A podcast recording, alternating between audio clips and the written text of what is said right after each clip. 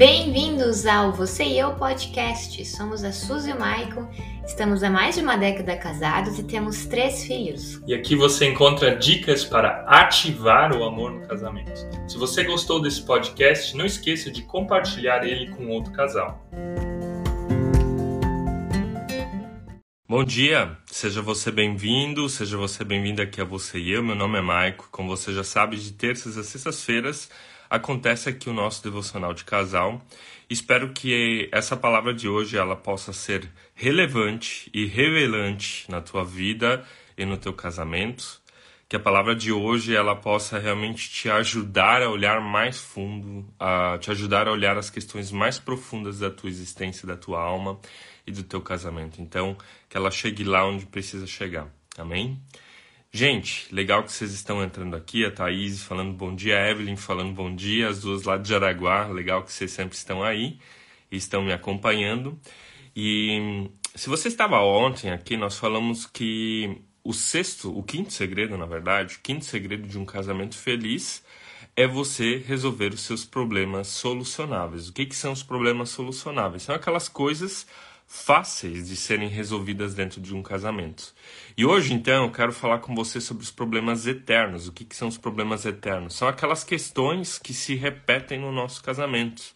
São aquelas manias, são aqueles costumes ou aqueles conflitos rotineiros, onde um diz, eu vou mudar, mas não muda. E repete, e repete. Daí vocês conversam, vocês brigam, ele diz, eu vou mudar, e não muda. E esses conflitos eles acontecem ou eternos justamente por quê? Porque eles têm a ver com a nossa essência, eles têm a ver com a nossa identidade, com o nosso verdadeiro eu. Aquelas coisas que são mais profundas. A pessoa repete aquele mesmo erro, repete aquele mesmo erro, porque tem alguma área da sua vida que talvez não está bem trabalhada. Então eu vou fixar o tema dessa manhã e aqui eu vou apresentar então o nosso sexto segredo de um casamento feliz são as pessoas que procuram resolver ou pelo menos amenizar os seus problemas eternos ou os impasses. O que, que são impasses? É quando o casamento chega num determinado momento, é quando o casamento chega num determinado momento onde parece que não tem mais solução, onde o casal olha um para a cara do outro e diz a gente não sabe mais o que fazer. Então, um casal consegue superar esse impasse, um casal consegue superar esse momento, é um casal que tem muito mais chance de dar certo no seu casamento. Gente, você que está aí, eu quero te pedir agora, deixe teu like, aperta algumas vezes aqui embaixo no botão de curtir se você ainda não apertou. Quando eu digo algumas vezes, pelo menos umas 10 vezes, eu quero ver esses corações subindo aí. E compartilhe essa live com alguém que você sabe que precisa nessa manhã ouvir essa palavra.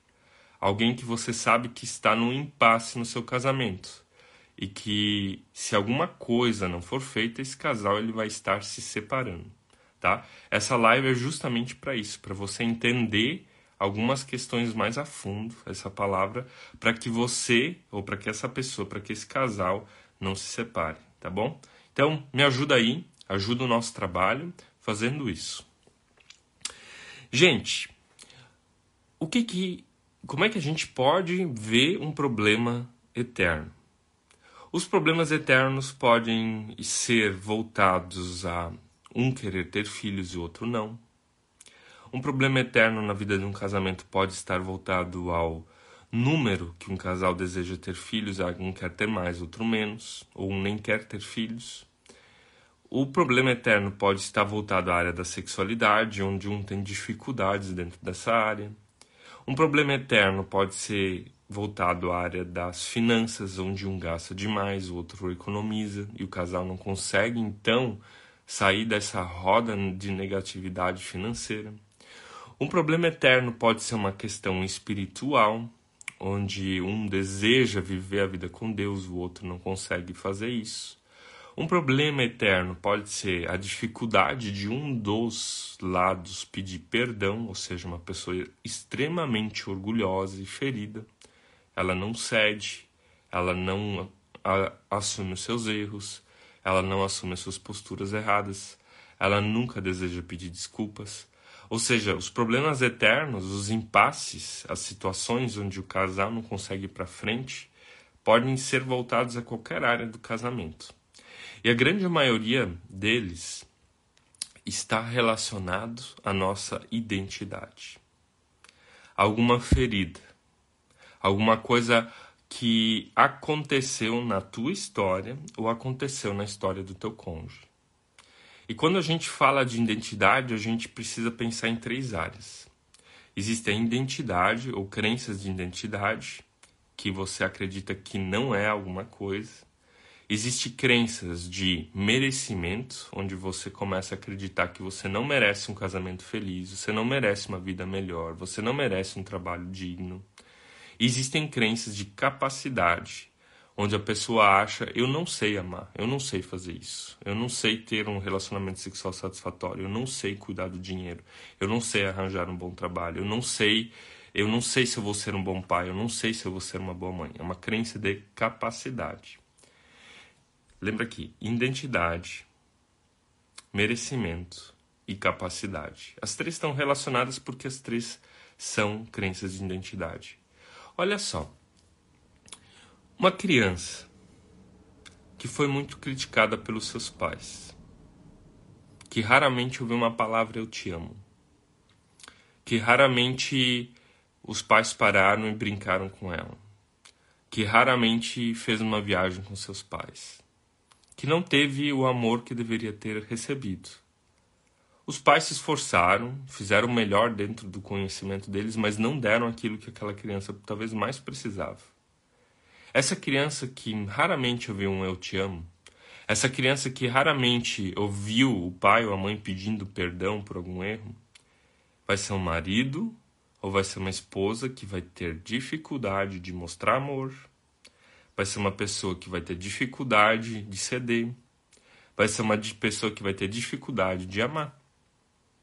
Isso está alicerçado na sua identidade. Por quê? O que, que molda a nossa identidade? o que molda a nossa identidade, em primeiro lugar, é a nossa família, principalmente o nosso pai e a nossa mãe. O que molda a nossa identidade é o que os nossos amigos, as pessoas mais próximas falaram de nós. O que molda a nossa identidade é aquilo que a gente vive no nosso ambiente, seja Brasil, seja nosso estado, seja nosso município, nosso ambiente cultural. O que molda a nossa identidade é aquilo que a gente pensa sobre nós e o que molda a nossa identidade é aquilo que a gente às vezes pensa sobre Deus, apesar de Deus ter bem claro o que ele pensa de ti, que você é filho e filha amada de Deus. Agora, alguém que foi moldado por um ambiente doentio, foi machucada ao longo dos seus anos mais importantes, que eram a sua infância, ela casa com alguém, ela está machucada. Então, se vocês estão numa situação de casamento onde parece que o teu cônjuge é sacana com você, que o teu cônjuge parece que está querendo te atormentar de propósito, na verdade não tem nada a ver contigo. Tem a ver com ele. Tem a ver com a história dele. Tem a ver com as crenças que ele tem a respeito de si mesmo e de casamento. Tem a ver com aquilo que ele não recebeu na sua infância. Tem a ver com aquilo que ele não recebeu no seu passado. Ou seja, são as crenças de identidade. O mesmo é essas outras crenças, as de merecimentos, as crenças de capacidade. Pessoas que acreditam que elas não são merecedoras de amor vão ficar atraindo traste na sua vida. Se você acredita eu não mereço um bom casamento, como é que você vai casar com uma pessoa boa? Como é que você vai educar filhos bons? Como é que você vai ter um bom trabalho, se você acredita que não é suficiente. E quem disse para ti que você não é suficiente? É você que está acreditando nisso, a partir da tua história de vida, a partir daquilo que você viveu. A mesmo, o mesmo vale de capacidade. Quando você acredita que não pode dar algo, é porque você também está vazio. Quando você acredita que não é capaz, é porque você tem uma baixa autoimagem de você mesmo. Então, quando a gente vai falar de problemas eternos, a gente primeiro tem que entender isso. São essas coisas enraizadas, essas crenças, essa forma de pensar que está enraizada lá no fundo do nosso coração. Segunda, segundo ponto. Eu creio, eu, Marco, creio que não existe problemas que não têm solução. Senão a gente não precisaria crer num Deus. Quero ler uma passagem para nós, que é Efésios 3, 17 a 20. Lá diz assim: Para que Cristo habite pela fé nos nossos corações, a fim de, a fim de estando arraigados e fundados em amor, poderdes perfeitamente compreender com todos os santos qual seja a largura e o comprimento, a altura e a profundidade, e conhecer o amor de Cristo, que excede todo entendimento, para que sejais cheios de toda a plenitude de Deus. E agora, ora, aquele que é poderoso para fazer tudo muito mais abundante além daquilo que pedimos ou pensamos, segundo o poder que em nós opera. Ora, aquele que é poderoso para fazer tudo e muito mais abundante além daquilo que pedimos e pensamos. O que, que essa passagem ou esses versículos estão falando? Que o amor de Deus, o amor de Cristo, ele é muito maior daquilo que a gente pode pensar, muito além daquilo que a gente é, muito mais do que aquilo que a gente viveu, muito mais do que, do que aquilo que os teus pais falaram ou deixaram de falar para ti muito mais do que aquilo que você ouviu ou deixou de ouvir dos teus amigos, que você pensa a respeito de ti mesmo, que você ouviu na escola, que você ouviu dos seus professores, que você ouviu de pessoas que te machucaram. O amor de Deus ele é muito mais e muito mais profundo. Ele chega em todas as áreas da nossa vida. Inclusive essas áreas escuras que a gente não quer que ninguém chegue, que ninguém veja, que a gente não deseja que ninguém toque. Você consegue compreender isso? E se o amor de Deus ele tem essa capacidade de chegar nessas áreas, ele também tem a capacidade de curar. Ele tem a capacidade de restaurar. E ele tem a capacidade de restaurar os impasses do teu casamento. O que, que é o desafio? É você começar contigo eu tenho certeza que não é só o teu cônjuge que está travado, que não sai do lugar que nem uma mula. Você também tem alguma trava, você também tem alguma crença, você também tem alguma coisa que está te segurando e que está impedindo com que o casamento ele ande. A nossa vida, a vida humana, ela foi feita para crescer. E até a morte é um crescimento, porque depois da morte a gente vira adubo e a partir de Cristo a gente tem vida eterna, que é algo melhor. A nossa vida ela é feita para crescimento, tá? Ela sempre prospera.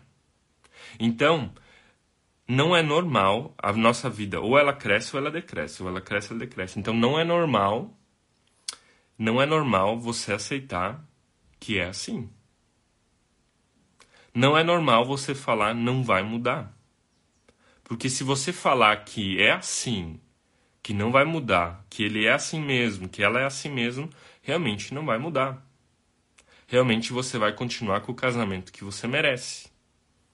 Então, se o teu cônjuge não está disposto a trabalhar essas questões existenciais mais profundas da vida dele, começa por você, porque você também tem. E o teu cônjuge vai começar a olhar para ti e vai falar o que que está acontecendo com meu marido? O que que está acontecendo com a minha esposa? Por que que essa pessoa está tão diferente? Você começa a contagiar o teu marido, a tua esposa com o amor de Cristo. Porque o amor de Cristo começa a trabalhar em você. Começa a trabalhar no teu coração, começa a transformar as áreas da tua vida que precisam ser transformadas. Então, a transformação que você deseja para dentro do teu casamento é a transformação do teu coração. Os impasses, os problemas eternos que talvez você está vendo no teu cônjuge, eles começam quando você começa a trabalhar dentro de ti. Áreas dentro do teu coração. Áreas que você precisa superar. E aqui você tem que sim também crer em milagres. Essa palavra que nós lemos aqui fala de um Deus que é capaz de fazer tudo. Se nós cremos, tá? Se nós cremos, se nós cremos num Deus que cria céus e terra, se nós cremos num Deus que nos dá vida eterna, que perdoa os nossos pecados, ele também é capaz de mudar aquilo que está dentro de nós. As nossas dores e as nossas crenças limitantes sobre identidade, merecimento e capacidade. Então, depois de trabalhar em você, creia que ele pode fazer isso. Creia que ele pode fazer isso no teu casamento. Agora algumas questões práticas, né? Você está casado com uma mula. Você está casado com alguém que não se mexe. E você já entendeu que essa pessoa vai começar a se mexer quando você se mexer. Mas você também pode tratar o problema dela, e é mais fácil às vezes a gente ver o impasse, a dor do outro de fora. Às vezes ela não está conseguindo ver, às vezes ela não consegue dar nome àquilo lá. E o fato de você ver até incomoda e dói para ela. Como é que você vai lidar com o problema dessa pessoa? Com respeito, não com ataque. Dê tempo a essa pessoa. Se você já consegue perceber essa dor, se você já consegue perceber de que o teu cônjuge tem alguma coisa que precisa ser tratada e curada, provavelmente teu cônjuge ainda não percebeu isso dessa forma, ou da forma como você percebeu. Então comece a tratar essa pessoa com respeito. Dê tempo ao tempo. O que, que eu quero dizer com isso? Que você tem que aceitar que ela é assim? Não. Aceite que ela é diferente. Aceite que ela tem esse problema. Mas não tolere. Não tolere no sentido, ah, vai ser sempre assim, nunca vai mudar. Você aceita que esse é o estado, que esse é o status quo, que esse é o momento que ela está vivendo dessa forma. E se ela consegue, então, se sentir amada por você, mesmo ela tendo um desses impasses, mesmo ela tendo um desses problemas eternos, possivelmente ela vai muito mais rapidamente trabalhar esse problema do que se você atacar, do que você criticar, murmurar e fazer tudo aquilo que a gente não deve fazer, que a gente já viu aqui. Entrar num ciclo vicioso de comunicação negativa. Então, olhe para o impasse do outro com amor. Olhe para o problema do outro com o olhar de Cristo. Olhar de transformação, mas dê tempo ao tempo. A outra pessoa ela tem que chegar ao reconhecimento de que ela precisa mudar. E ela vai chegar nesse reconhecimento a partir de você. Não da tua crítica e da tua sugestão, mas do teu amor da tua forma de lidar com ela. Então, gente, nessa palavra de hoje de manhã, eu quero te desafiar essas três coisas. Vamos relembrar aqui. A primeira delas é: trabalhe você as tuas dores, a tua história, as tuas crenças, a tua identidade, as tuas crenças de merecimento e capacidade. Trabalhe você o teu impasse, o teu problema eterno. Porque você trabalhando o teu problema eterno, provavelmente você vai desencadear alguma mudança na vida do teu cônjuge. É uma bola de neve que vai se transformar numa avalanche. Segundo, creia num Deus que é capaz de chegar em qualquer lugar. Nós cremos num Deus criador, redentor e santificador. E esse Deus ele também é capaz de mudar qualquer área da nossa personalidade, nossas características, nossos temperamentos, porque a nossa personalidade, as nossas características, o nosso temperamento é uma coisa aprendida. Nós aprendemos a ser assim. Nós construímos isso. Isso está enraizado no nosso inconsciente e subconsciente, que faz com que a gente haja assim no consciente. O fato disso estar ali enraizado não significa que a gente é assim, a gente está assim. Então, tudo que a gente aprendeu tem também como se desaprender ou construir novos caminhos neurais. Tá? Deus pode. Deus pode fazer milagre na tua vida. Deus pode sim fazer milagre na vida do teu cônjuge. Deus pode sim ajudar vocês a superarem os seus impasses conjugais. E o terceiro ponto. Trate o impasse do teu cônjuge com amor e com respeito. Com jeito sem ataque, sem crítica, mas leva a pessoa no amor.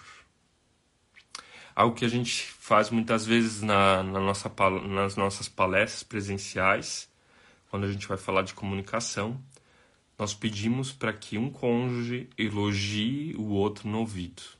Fale alguma coisa positiva no ouvido do teu cônjuge, coisa que você mais admira nele, característica que você mais admira nessa pessoa.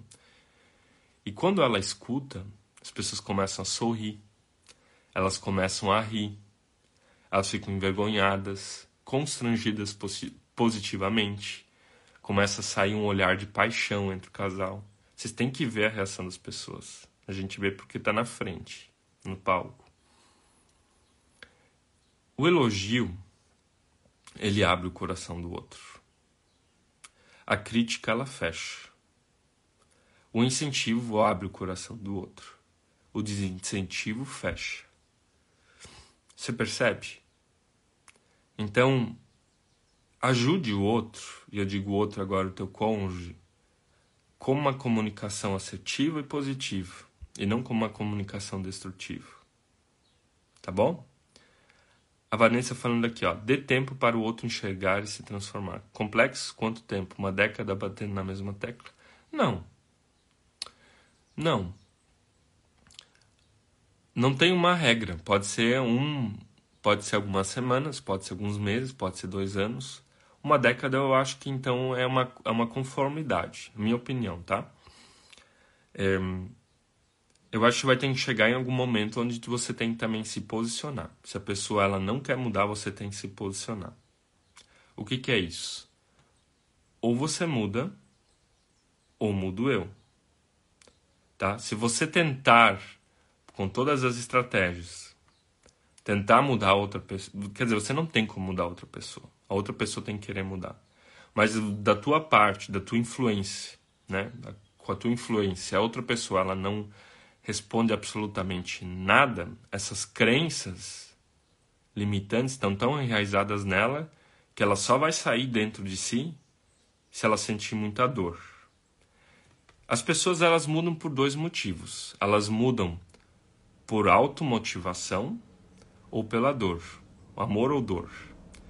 Se ela não for constrangida pelo teu amor, e essa é a primeira estratégia que eu estou falando aqui, se essa pessoa não for constrangida pelo teu amor e pelo amor de Deus, então ela vai ter que ser constrangida pela dor.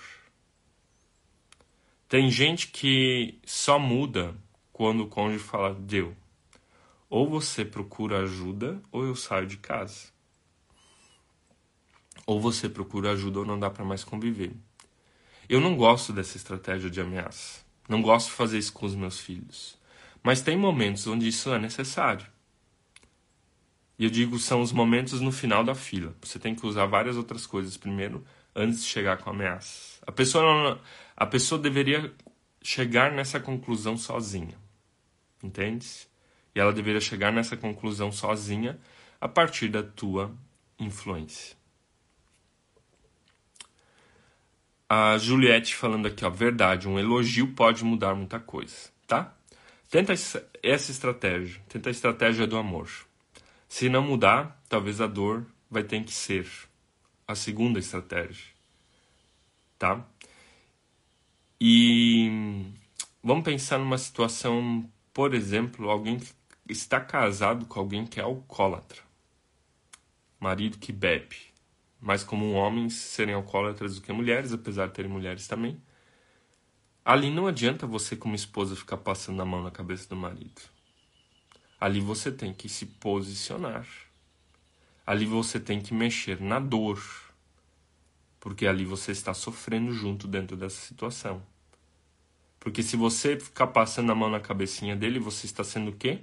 Codependente ele continua sendo alcoólatra porque você encoberta o problema dele. Então aqui a dor tem que ser a chave, tem que ser a virada para esse marido sair do problema dele. No fundo, o problema dele não é o álcool. O álcool é só um sintoma de algo que ele não resolveu dentro da história dele. A pessoa que é viciada em compras, o problema não é ela gastar demais. O problema é algo emocional que ela não resolveu na história dele, dela, dele. Pessoa viciada em pornografia, o problema não é a pornografia, o problema é algo na história de vida que essa pessoa não resolveu. A pessoa muito crítica, muito fechada, o problema não é ela ser crítica e fechada. É um sintoma, uma consequência de algo na história dela que ela não resolveu. Você entende? Então a dor ela vai levar essa pessoa a uma reflexão e mais a fundo na história dela. Gente, amanhã nós vamos então terminar essa série aqui com o sétimo segredo dos sete segredos para um casamento feliz. Você é meu convidado, minha convidada para essa live. Eu quero orar por você, quero orar pela tua vida. E se você gostou dessa live, vai lá na nossa última postagem do dia, comenta, compartilha, interage nas nossas redes sociais. Se você ainda não conhece o nosso canal no YouTube, passa lá no nosso link da bio. Lá nós temos nosso canal do YouTube, onde sai um vídeo novo, onde Jesus e eu a gente recomenda seis livros que todo casal deveria estar lendo para o próximo ano, para o ano 2023. Então, chega lá, dá uma olhada, se inscreve no nosso canal do YouTube, conheça as nossas outras redes sociais. Desculpe, gente. Vanessa, hoje é o dia da família, que tenhamos a ajuda de Deus para amar os nossos. Amém, tá? Amém. Vou orar por você, por vocês. Amado Senhor, abençoe essas famílias, abençoe essas mulheres, esses homens.